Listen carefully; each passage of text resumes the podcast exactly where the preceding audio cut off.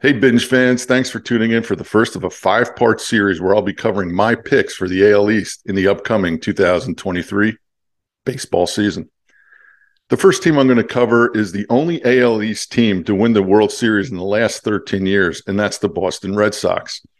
They're coming off a 78 win season in 2022. Now, in the offseason, they let Xander Bogaerts, a fan favorite, walk. He signed an 11 year, $280 million deal with the Padres. And that is just three years after they let Mookie Betts walk. He signed with the Dodgers. Bogaerts batted 307 last year. He hit 15 home runs and had 78 RBI. So that's a bit of a hole they're going to have to fill in their lineup. There was some growing concern in Boston about what are they going to do with their last true superstar, and that's Rafael Devers. He had a great year last year. He batted 295, 27 home runs, and 88 RBIs. They eventually signed him to a contract extension and gave him a 10 year, $314 million contract. He's young. He's only 26 years old. So the Red Sox are going to get the benefit of that long term contract for a bunch of years to come. Their big signing last year was Trevor Story. They were hoping that he'd bring his talents and his statistics from Colorado to Boston, but he was a disappointment last year. He hit only 16 home runs and in his career had his lowest batting average at 238 heading into this season, he's coming off modified Tommy John surgery. So they're not going to have him until the second half of this season. Now, let's go through the Red Sox projected lineup. Left field will be Masataka Yoshida, their big free agent signing out of Japan. Shortstop batting second will be Kike Hernandez. Third baseman Rafael Devers will bat third. In the DH spot, batting cleanup is their 38 year old free agent pickup from the Dodgers, Justin Turner. Fifth, Alex Verdugo.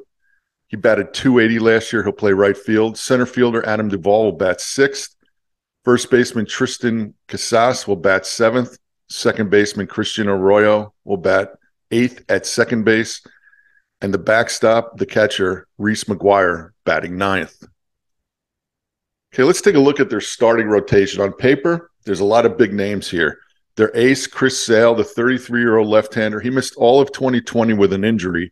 And in 2021 and 22, he pitched a total of 48 innings. The Red Sox will definitely need a long and healthy season from Chris Sale, but that's not a given. They also went out and signed veteran Corey Kluber, who happens to be one of my favorite pitchers another, but he's long in the tooth as well. He's 36. Now he's coming off his first full season since 2018. He had a great year last year with the Rays, pitched 164 innings and 31 starts. He finished 10 and 10, 434 ERA, and a 121 whip. Nick Pivetta will anchor the middle of that rotation. He had 33 starts last year, 179 and two thirds inning, finished 10 and 11, a four and a half ERA, and a 138 whip. Rounding out the rotation is going to be James Paxton and Garrett Whitlock. The Red Sox also added 35 year old closer Kenley Jansen, 41 saves last year, 64 innings of, of work. Career wise, he's ranked eighth overall in saves with 391. He had a pretty, uh, pretty high ERA, though, for a closer at 338, but he's a veteran and he knows how to pitch. So, what does 2023 look like for the Red Sox? I think their lineup is is solid, but nothing to write home about other than Rafael Devers. Their signing of Yoshida is interesting. We'll see how he works out in the U.S. and the American League. Losing Bogaerts and not having Trevor Story really shortens their lineup. It's not a very long lineup to begin with, but that's a big uh, that's a big hurt for them in their lineup. Their pitching's all about health you can't expect any type of inning output from Sale. Anything you get, that's icing on the cake. Kluber will log you some innings so long as he's healthy and stays healthy.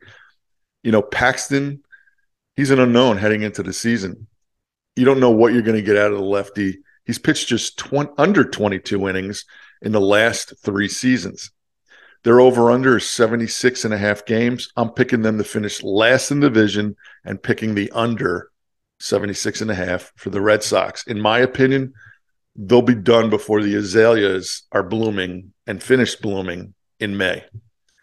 Thanks for tuning in, everybody. I really appreciate it. Make sure to hit that like button, click on the subscribe button. It'll get you notifications to upcoming episodes in this series, my AL East predictions.